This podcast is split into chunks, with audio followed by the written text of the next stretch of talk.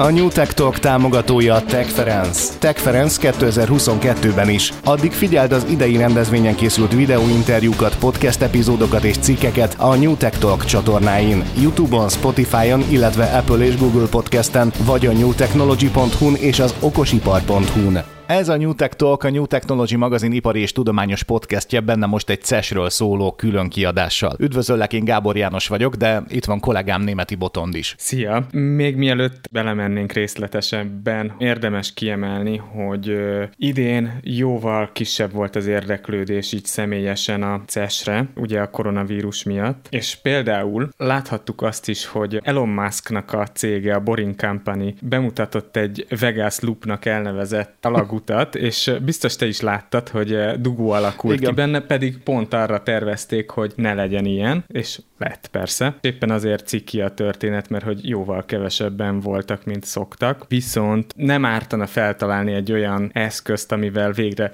visszanyerheti az emberiség a, a fizikai jelenlétbe vetett bizalmát. Mm, valószínűleg ehhez még meg kell érkezzen egy-kettő oltás.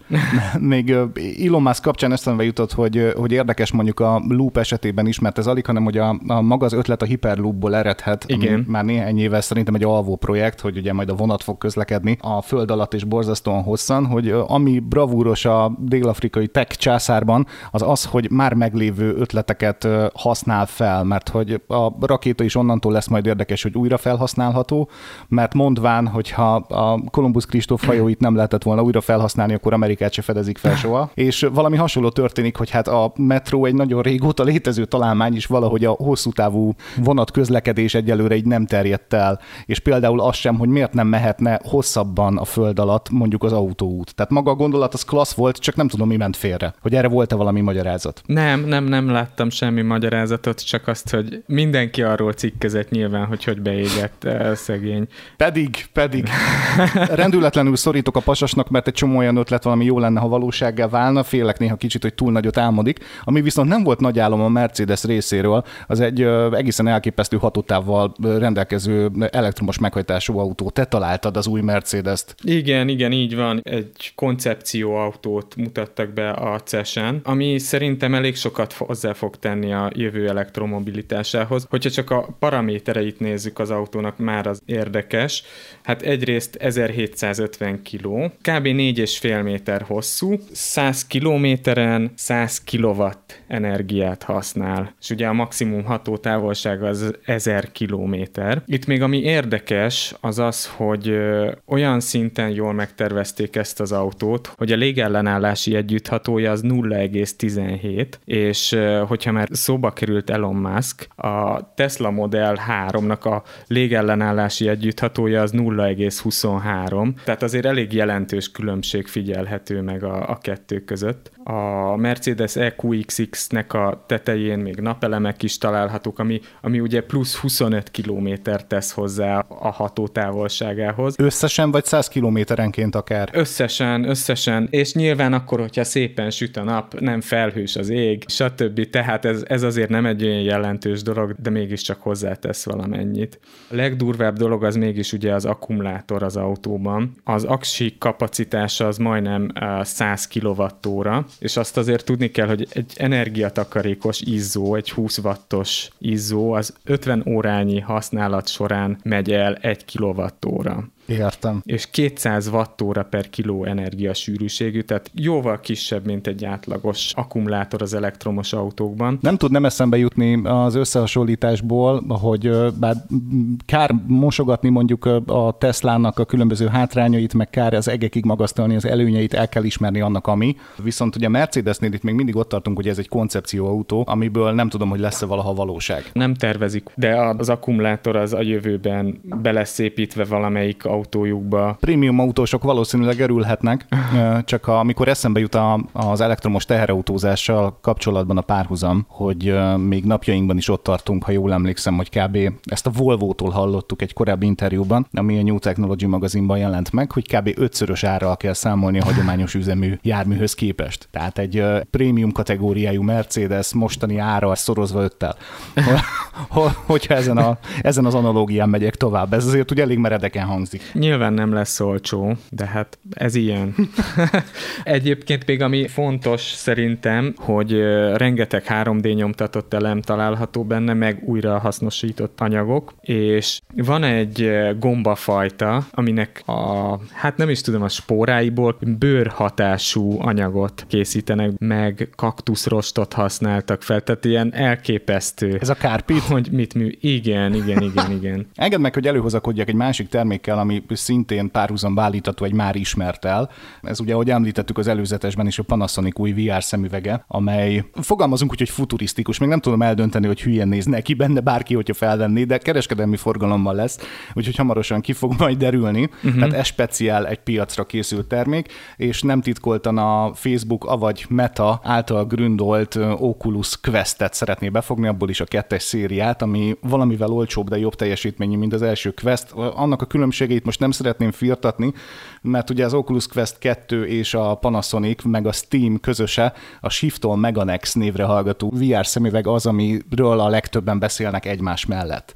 Viszont amiben a Panasonic, illetve a Steam tudott újat meg jót mutatni, hogy ez a maga kategóriájában egy pehely könnyű és mindeközben extra nagy felbontású VR szemüveg, amelyből tényleg még egyelőre nagyon kevés van, vagy ilyen nincs is, ugyanis mindössze 250 gram. Ez legfeljebb mondjuk a kétszerese egy nagyobb kijelzővel rendelkező okostelefonnak, és ez a tömeg a fele az Oculus Quest 2 503 grammos tömegének, ami több mint fél kilogramm az arcunkon. Mondjuk nekem még nem volt az arcomon. Kinézetre is teljesen más, mint, a, mint amit eddig megszoktam így a VR szemüvegek terén.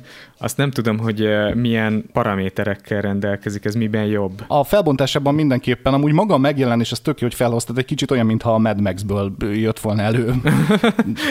Valóban, igen. igen. A, de maga disztopikus megjelenés ugye félig meddig kikacsintása játékosok felé, viszont szóba került, hogy az ipari felhasználásra is alkalmas termékek ezeket szeretnénk ebben a műsorban kiemelni, azért találkoztunk már olyan Oculus megoldásokkal, amikor mondjuk egy építkezésen a munkaterületen a munkatársaknak, akik adott esetben mondjuk ezer kilométerre vannak, is meg lehet mutatni a helyszínről, hogy hogyan néz ki az éppen félkész építkezés, a tervrajzok, a 3D modellek alapján az épület mely részre hogyan fog majd kinézni, és ezt valós időben mindenki nézni tudja, tehát ebbe a mezőnybe is beszállhat a Shift meg a Next. Na most amiben ő különlegesebb, hogy sokkal jobb felbontást ígér, szemenként 2560x2560 pixel és 120 Hz ez, amit tud produkálni. A 120 Hz-et maga az Oculus Quest is tudja, de a, annak jóval alacsonyabb a felbontása 1832-ször 1920, de hogy ne a számokkal dobálózzunk, a Panasonic új készülék esetében úgynevezett mikro OLED lencsékről van szó.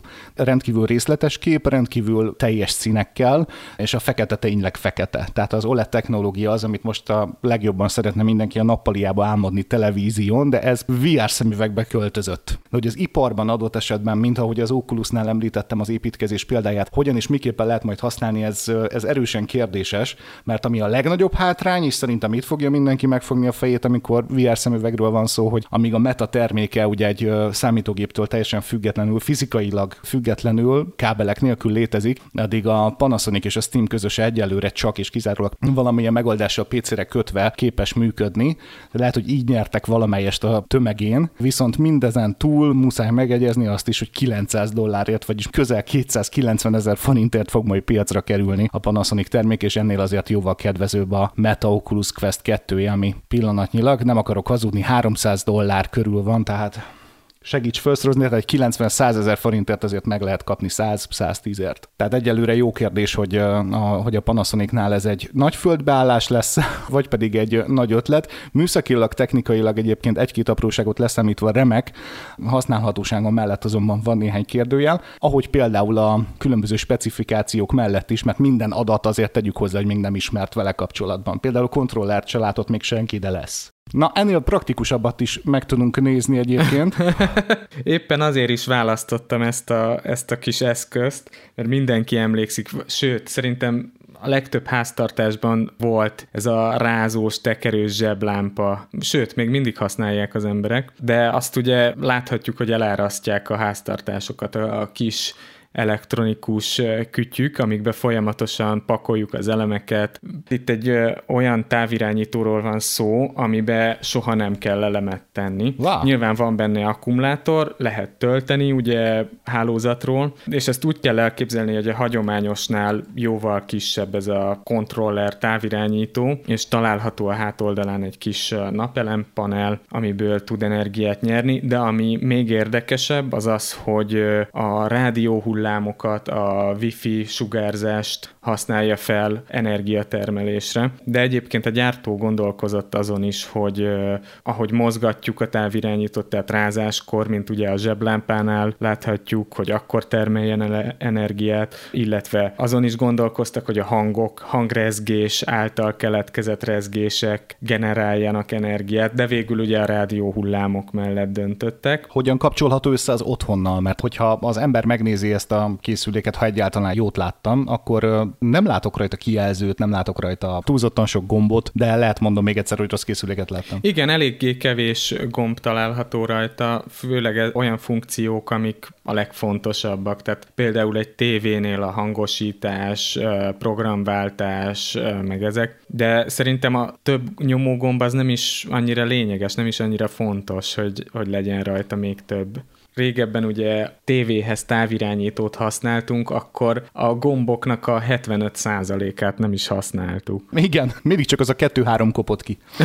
A távirányító esetében ugye a koncepció elvileg az lenne, hogy teljesen mindegy, mihez fordulok a felokosított készülékeim között, ez a távirányító bármivel képes kommunikálni, ami wifi-n van az, az én otthonomban. Tehát egy ilyen fajta küldetés akar lenni, illetve mindezt tudja irányítani? És ez elég egy kütyű? Szerintem ez kifejezetten kifejezetten tévére van, de inkább az fontos itt, hogy kis fogyasztású eszközök hogyan lehetnek hatékonyabbak, és ugye azt a beharangozóban is elmondtam, hogy a, a Samsung becslése szerint 7 év alatt 99 millió háromás elem kidobását előzhetjük meg ezáltal, hogyha ilyen eszközökre állunk át. Uh. Ami azért nem, nem kis szám, nem tudom mennyire felel meg a valóságnak. Ez a közel 100 millió elem feltetőleg egy egész egész világ felhasználása 7 év alatt. Igen. És a, mi miatt a Samsungnak a koncepciója megérdemli a kalapemelést az az, hogy egy olyan technológiát mutatott be, és ebben szeretne feltételezem én iránymutató lenni, hogy tessék velem versenyre kelni, ezt tegyük még hatékonyabbá, hogy ne kelljen eldobható elemek tömegével terhelni a környezetet tovább. Igen, igen. Úgyhogy még többet is rejt ez a találmány, mint elsőre gondoltam, mert tudod mi volt, tehát hogy rögtön elkezdtem keresni a használhatóságát, hogy miért lesz ez nekem jobbítom, pedig a lényeg az lett volna, hogy ne kelljen bele elem. Nyilván, igen. És hogyha körbenézel a háztartásba, akkor biztos találsz olyan kis eszközt, ami elemmel működik, és nem biztos, hogy kellene hozzá elem. Csak az íróasztalon öt ilyen készüléken van, csak most az íróasztalon öt elem, és akkor a házban még körbe sem mentünk. Ugye milyen érdekes, hogy az ember végig se gondolja, hogy végignézne a házban, akkor mennyi elemet találna. Igen, apróságokon ah. múlnak itt a dolgok. Mm. Ami viszont sokkal kevésbé praktikus, és nyugodtan mondjuk azt, hogy az idei CES valószínűleg a legfeleslegesebb találmánya, az a Razer újdonság, ami semmi mást nem közvetít, csak egy életérzést legfeljebb, pedig pont mindenki felkapta a fejét, hogy lám lehet mondjuk szájmazgból olyan olyat készíteni, amely hiába drága, de, de sokáig használható, és nem elég, hogy egy remek vízió, de még hasznos is, és mondjuk fölerősíti a hangot, úgyhogy nem kell egymással üvölteni a maszk mögül. A Razer ugye a gamerek egyik kedvenc márkája, viszont hát nem tudom, hogy a, a Zephyr nevű szájmaszkjának a továbbfejlesztett változat a Zephyr Pro, amit most jelentettek be a CES-en, ugye az előzőt azt a tavalyi Las Vegas show keretében mutatták be, ott adósak maradtak a hangerősítéssel.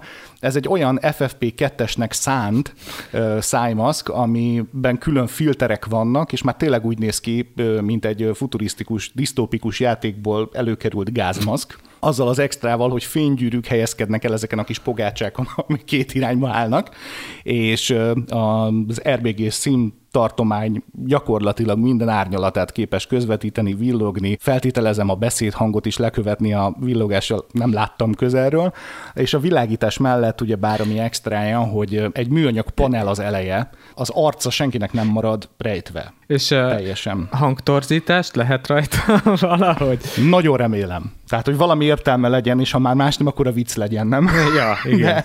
De, de azzal találkoztam, hogy sikoltó effekt van benne biztosan. De hogy hangtorzítás lehet tehát én is nagyon szeretnék más hangon megszólalni, hogy a postán bizonyára sikert aratna a dolog, viszont magát a praktikumát azt ilyen áról legalábbis nehéz felfedeznem ennek a készüléknek azon túl, hogy jól néz ki. Ezt itt 150 dollárért akarják eladni az embereknek úgy, hogy az a bizonyos filter, ami a szűrőkbe kell, az további 30 dollárba kerül Az ö, igen. egy 10 darabos készlet. És állítólag egy, egy szűrő az körülbelül három napig jó.